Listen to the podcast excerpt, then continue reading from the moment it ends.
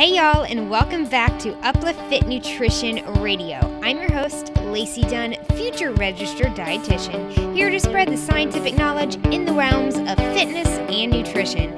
Today, we have a question and answer session, and I'm so excited to get this thing started. So let's hop right into those questions and get them answered for you guys. And we are ready to go. So these questions are stemming from the questions that I got on my Instagram at Faith and Fit. So if you put a question and you asked a question, I am doing my best to get to every single one in this podcast. In the podcast description, that is where you will see the topics and the questions that I will be going over. So let's jump right in to number one, and that was when to switch up your macros in a prep or fat loss phase. Now, I have to first off say that this depends on the person, how long they have been dieting, what they need, etc., etc. So it's very individualized, but I'm going to kind of go over the certain times that you can and how to adjust. So I like to keep things the same for at least two weeks starting out if you are not seeing progress after two weeks, then that is when normally I will take either 20 grams of carbs off or I will take five grams of fat off. Um, and then potentially instead of doing that, I will add in, say, a 10 minute HIIT session or instead add in a 20 minute LISS session or just extend LISS sessions that are already there by 10 minutes. Um, I also have to make sure and I always make sure that I look at a variety of factors for that specific individual. So I make sure I see how they're sleeping, how they're feeling with their energy, um, what their meal plan looks like. So maybe they are incorporating, you know, too many um, fun foods into their diet, which can actually throw off your weight loss because the FDA does not have a rigid regulation on the foods that we eat. Be off by about 15 to 20%. So, say I have a person who is having a protein bar every single day or having um, a thing of like cracker snacks, like a quick snack thing, um, that that can be off by 20%, which means that if it is a 300 calorie meal that they're having, they could be under or over 60 calories every single day. And that can potentially add up and make a difference along with, you know, if they miss their cardio session or something. So the first thing I do is make sure I look at um, the internal factors and then I look at external factors. So, to reiterate, what I do is I look at potentially things that they can adjust in their daily life, make sure that they did their job. Um, and then I go into the things that we could adjust to make that weight loss or progress happen. Now, sometimes somebody is not progressing it like they don't think they are progressing and they actually are because changes you don't only see changes in weight on the scale. The scale is definitely not what you have to stick to. You need to make sure that you are looking at your um, body and your physique and that's why it's super important to have a coach because you know we as individuals are so we always you know critique ourselves and i know for me i i'll look at myself in the mirror and i'm like all right so i look flat today or i look tiny today but really i'm just it's like water and water adjustments that can easily happen. So don't stick to just the weight and know that physique changes as well. I have gotten from a lot of my coaching experience, I and I can see like in the muscles the difference between being flat versus their flat or um, there being a lot of water and bloat versus fat gain. So it's very important to have a coach to be able to look at that um, objective information.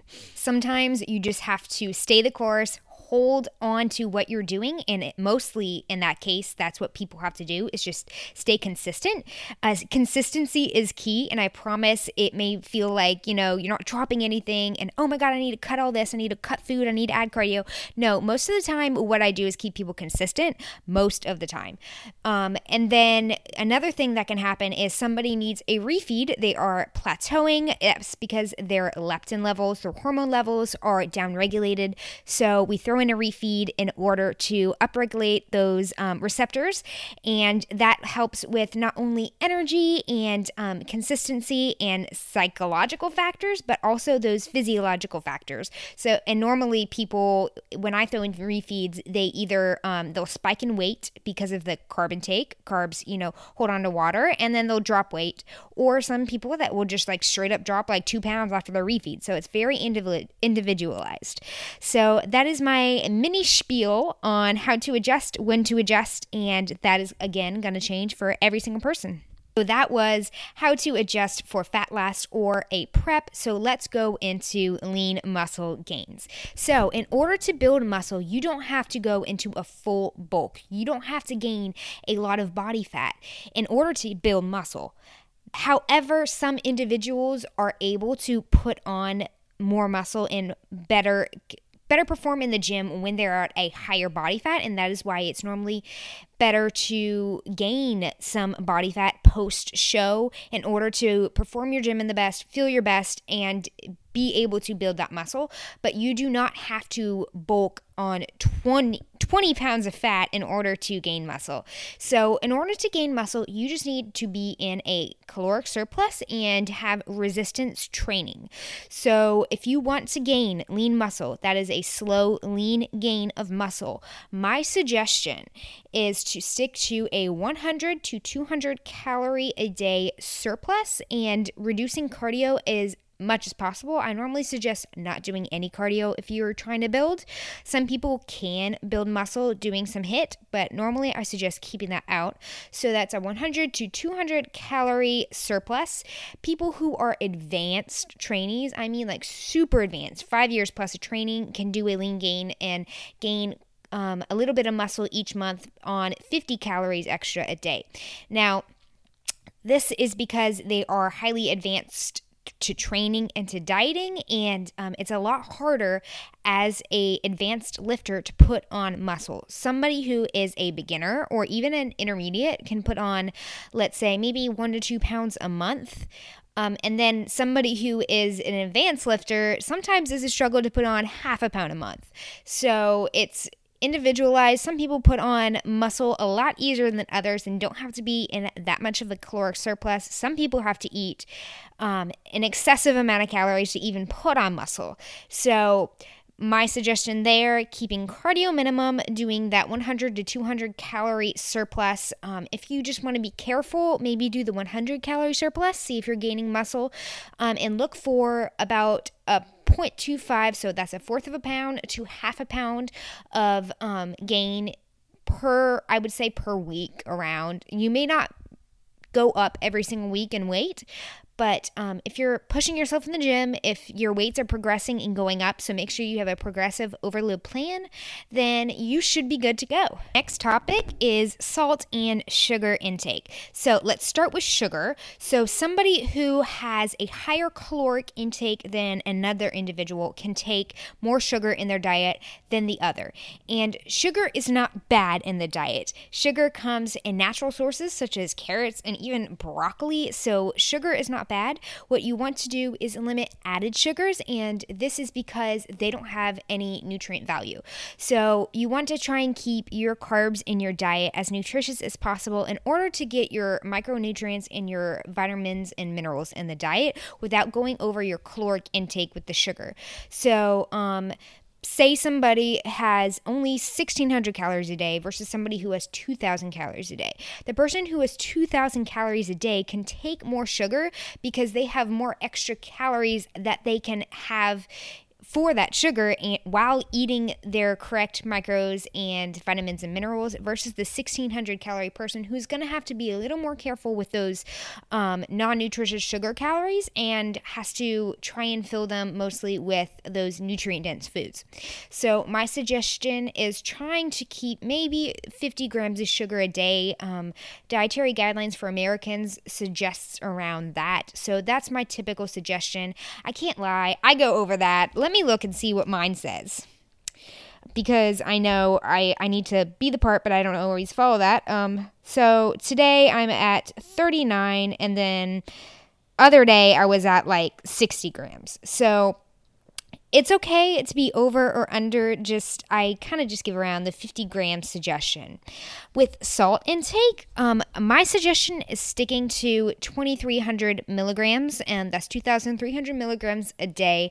You can go a little bit over you can go a little bit under. Just make sure that you are balancing your potassium intake as well as your water intake. Sodium is extremely important in the body. It is necessary for a variety of metabolic metabolic functions including including vasoconstriction and vasodilation for your muscles and muscle um, and nerve conductivity. So make sure that you are getting in a salt intake that works for you and not going too over because then that can lead to hypertension. So that is that on sugar and salt intake. Going into the ideal protein supplement um, protein ratio. So there have been a variety of studies that have looked to see if, you know, whey, hydrolyzed whey versus a casein casein versus a casein whey blend versus a vegan protein. So with whey, the biggest thing is going to be, you know, ultimately going to be just the protein itself. So making sure that protein is bioavailable and can be readily digested to be uptaked into your tissues.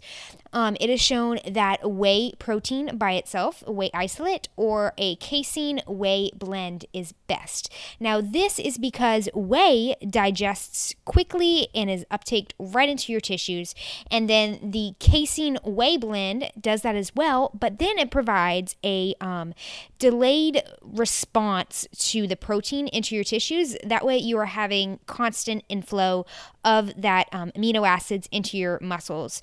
So the science on that is um, there's different studies and there I don't really have a specific answer for that, but my suggestion is going to be either a casein whey blend or a um, whey isolate but you're going to be fine eating any protein source that's ready bioavailable. So that's like chicken, turkey, any of that stuff, egg whites is going to be fine and better than something that's like eggs or beans. So stick to something readily bioavailable and then you are good to go. Next, we will go into carbs and the best carbs for your body. So, I genuinely am a huge fan of whole grains versus a refined grain.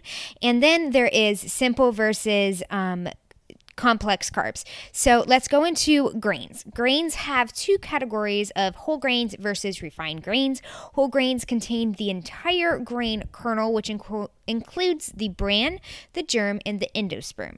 And the germ is responsible for most of the nutrients, phytochemicals, and the healthy fats, while the bran is an excellent source of fiber, minerals, and then B vitamins for most of the time.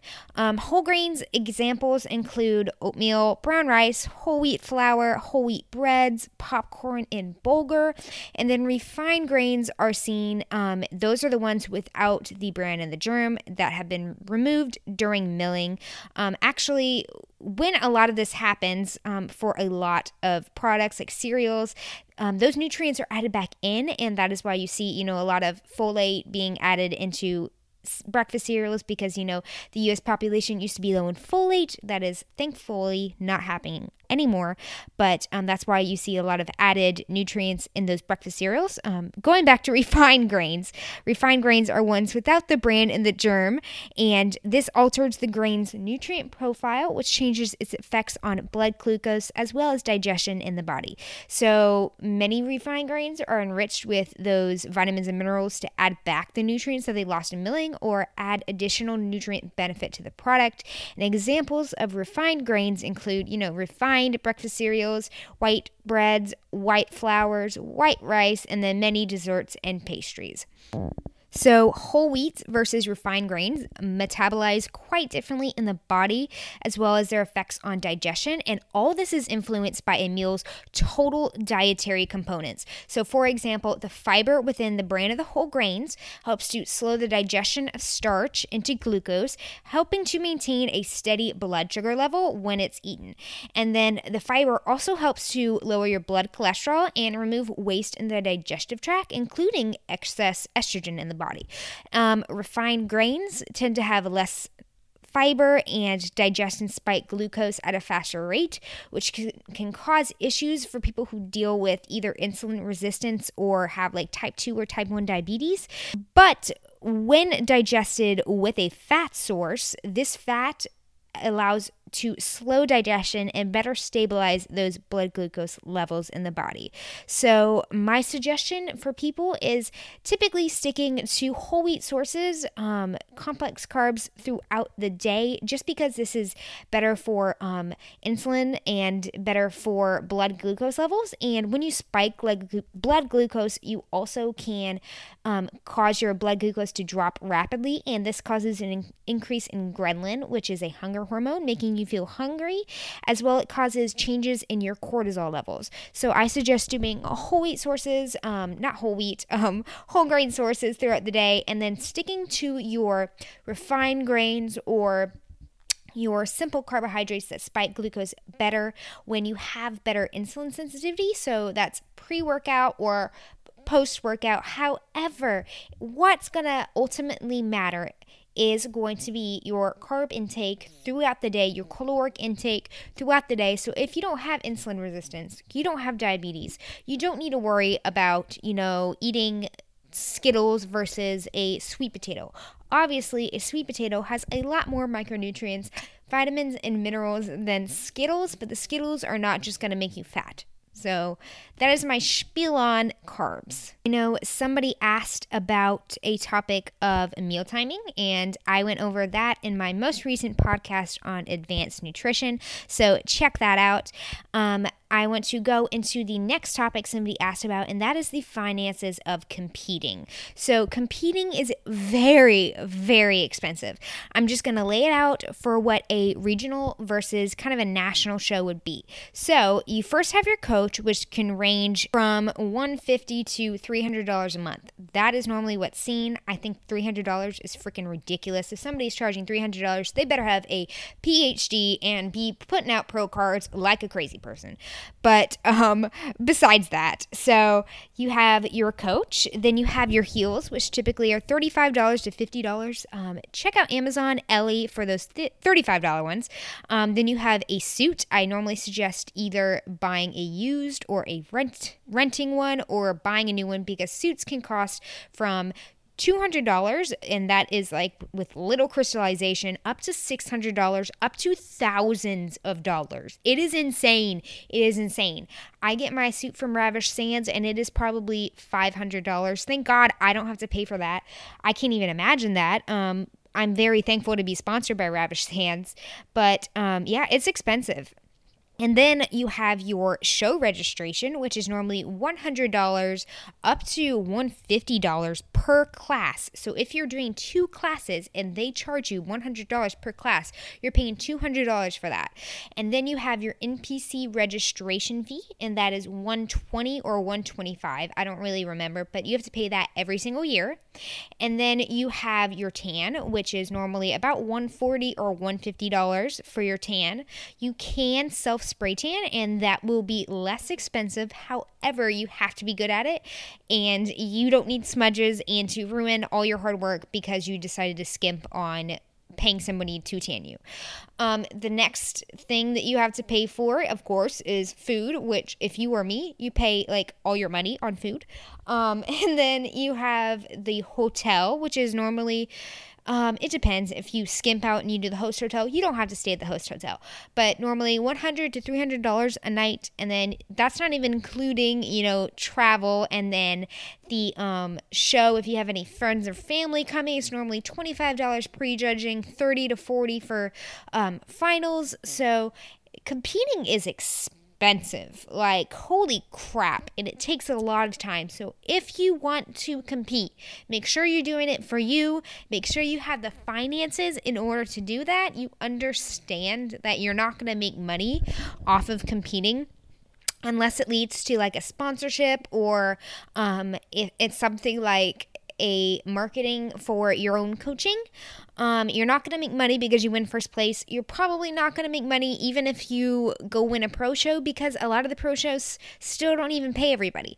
Um, a lot of the times you have to reach those big shows like the Arnold, the Olympia, the um, Arnold Australia to even make like 15 grand. So, um, competing is not going to be to make money, it's going to be to spend money. No doubt couldn't compete without my sponsors. So thank you to PE Science and bodybuilding.com and Ravish Sands for always loving me, believing in me, and helping to take care of me. So next topic is going to be cardio for building muscle and burning fat. So you actually can build muscle and burn fat together. It is seen in the literature. However, this is an extremely hard process. It takes 100% dedication and consistency with your food and your workouts and your cardio. And this means that you are on point. So, you are lifting weights, you are eating correctly, and typically what happens is you are able to build muscle and then burn the fat in a um, program. So, in a few span of months or weeks time. Um, it doesn't mean that you're gonna always gonna be able to do it. It normally happens for new lifters. Um, you'll see them build muscle and lean out at the exact same time, which is awesome, but it is seen less in advanced lifters. So this can happen for cardio. I typically suggest sticking to HIT because HIT has been shown that it can help build muscle. So sticking to HIT and then staying in your maintenance caloric intake around there is what you would want to do for that. I do have to mention too that a lot of times people think somebody is building muscle and losing fat at the exact same time, but in reality, they had the muscle, they're just losing the fat, and then with the fat off, it makes them look bigger, it makes them look like they have more well, it makes them look like they built muscle, but really that muscle is just being shown and shed from that body fat. So I'm going to end this podcast here because it's at 21 minutes and I don't want this to be too long. I want these podcasts to be able to be something that you can listen to in your car or doing your cardio or maybe doing your warm up of your lifts. So hopefully I got to some of those important questions for you guys and you were able to learn something. Uh, I will be doing another Q&A probably this month so look for that to be able to shoot me your questions. I know I need to go over. There was a question about fiber intake and another about balancing fitness in your life. So I will get to those questions. Thank you guys so much again for listening and um, joining me today on Uplift Fit Nutrition Radio. Make sure you check out my Instagram at Faith and Fit, my website www.upliftfit.org, and that you tweet me your questions and you share my podcast. I want to help share the information that I'm giving you guys and hope that it can reach a multitude of different people and populations, and we can spread the scientific knowledge in the world of fitness and nutrition. I hope you guys have a fantastic night, that you learned something, and we'll see you guys in my next podcast.